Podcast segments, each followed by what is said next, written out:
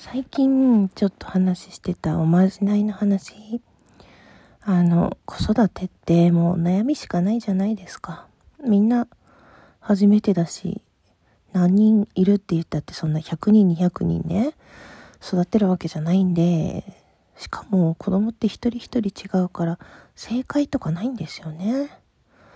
あの好き嫌いっていうか食べ物を食べる食べないの話って今朝もツイッターで見かけたし、読むと落ち込むっていうかね、美味しくないとか、もうね、そういうこと言われるとね、もう、もともと料理がそんな得意じゃない自分としてはもうポキッと心が折れちゃいますよね。なんかそういうのも、なんか、ね、これやだあれやだっていうのすごい疲れるんですよね。って、なんか先輩に話してたら、なんかその先輩が、選ばせるから文句言うようになるんだよって。ああ、なるほどなって。だからその選択権を与えられたと思うというか、選択していいんだって思うから好き嫌いを言うようになる。だから今日何食べたいとか、どれにするっていうのは、有無を言わさずに、これを食べてくださいと出し続ける。なかなかできないよね。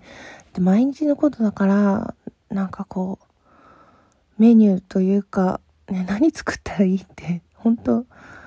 結構ストレスというか、ね。まあ、比較的うちは北海道の実家から物資が届くというか、うちの母がすごいまめな人なので、なんなんやかんやと送ってくれるんで、その材料を使ってできるものみたいな感じで調べて作るんだけど、いやー、ほんとね、ついつい聞いちゃいますよね。出先でも何がいいとか。でもそういうのはね、子供に選ばせなくていいんだよ、みたいなこと、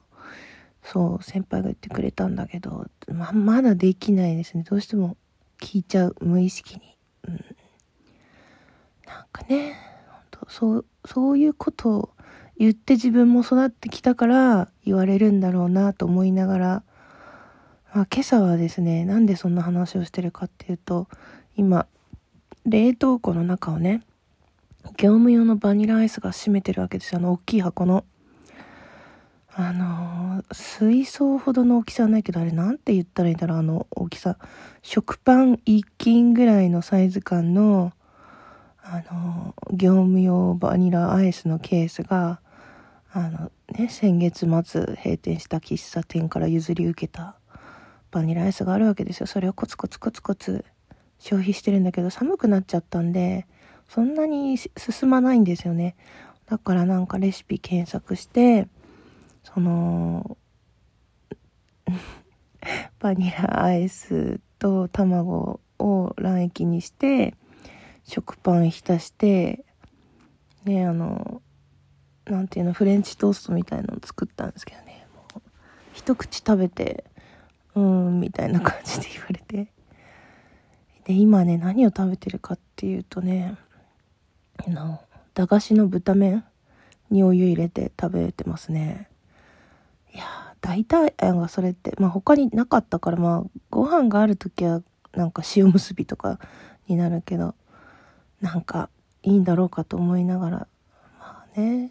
毎日毎日そういうご飯じゃないから、そのその日一日だけを切り取ってみるとなんてひどい食事なんでしょうみたいになっちゃうんだけどでも毎日毎日そういうなんていうのバタバタしていっちゃうわけですよね。本当どうにかならないかしらねっていう感じ。いやでももし本当同じ悩みを 抱えてる人がいたらって大体みんなそうだと思うんだよなどうなのかな選択させないっていうのを一緒にやってみませんかって感じをどうしても聞いちゃうから。うん。これ、ね、本当聞くといいなっていうか、本当おまおまじないだよね。いろんな話があって私、あの、子供が、えー、予定日の2ヶ月前に生まれちゃったのね。あの、破水しちゃって、31週っていうタイミングで。で、それで、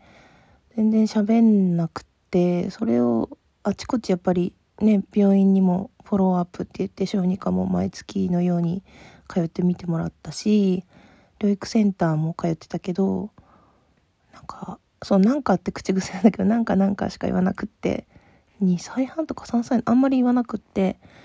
で、それもなんか、先輩にちょっとこぼした時に、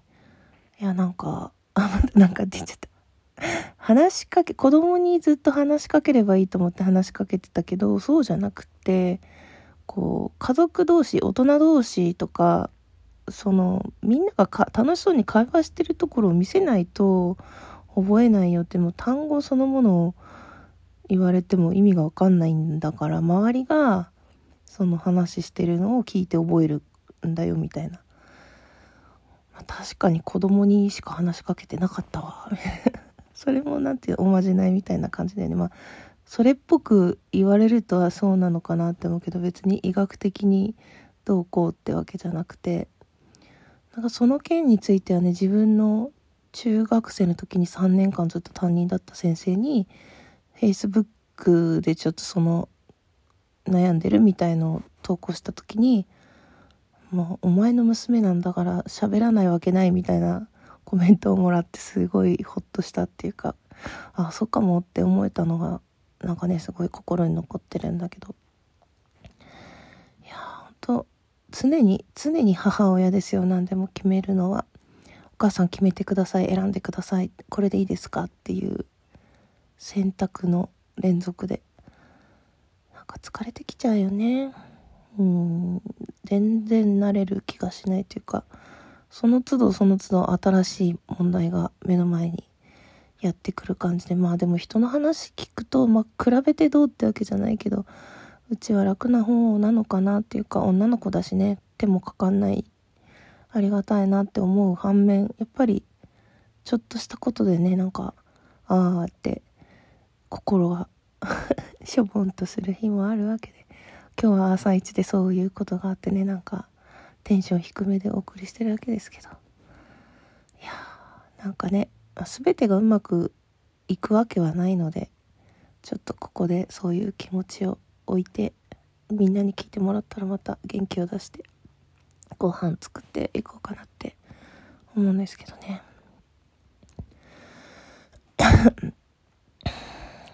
自分もきっといろいろやらかしてきてるんでねそれを思うとまあ同じぐらいかそれ以上にきっとなんか苦労はするんだろうなみたいな。お母さんごめんって感じですね。まあそういうのもなんかねうんおまじないというか気休めなのかな。なんか 本当今日なんか気になるな。ごめんなさい。あのね自分の子供ってなんかあまたなんかって言った。今日なんかの日だな。かさ、なんか、なんかほんと言うね。ごめん。3歳までに親孝行終わっちゃうよとか、可愛い盛りは3歳までだから3歳の間に産んでくれた親孝行ってのは全部果たしてっちゃうもんですよとか、あとね、何言われたかな。その、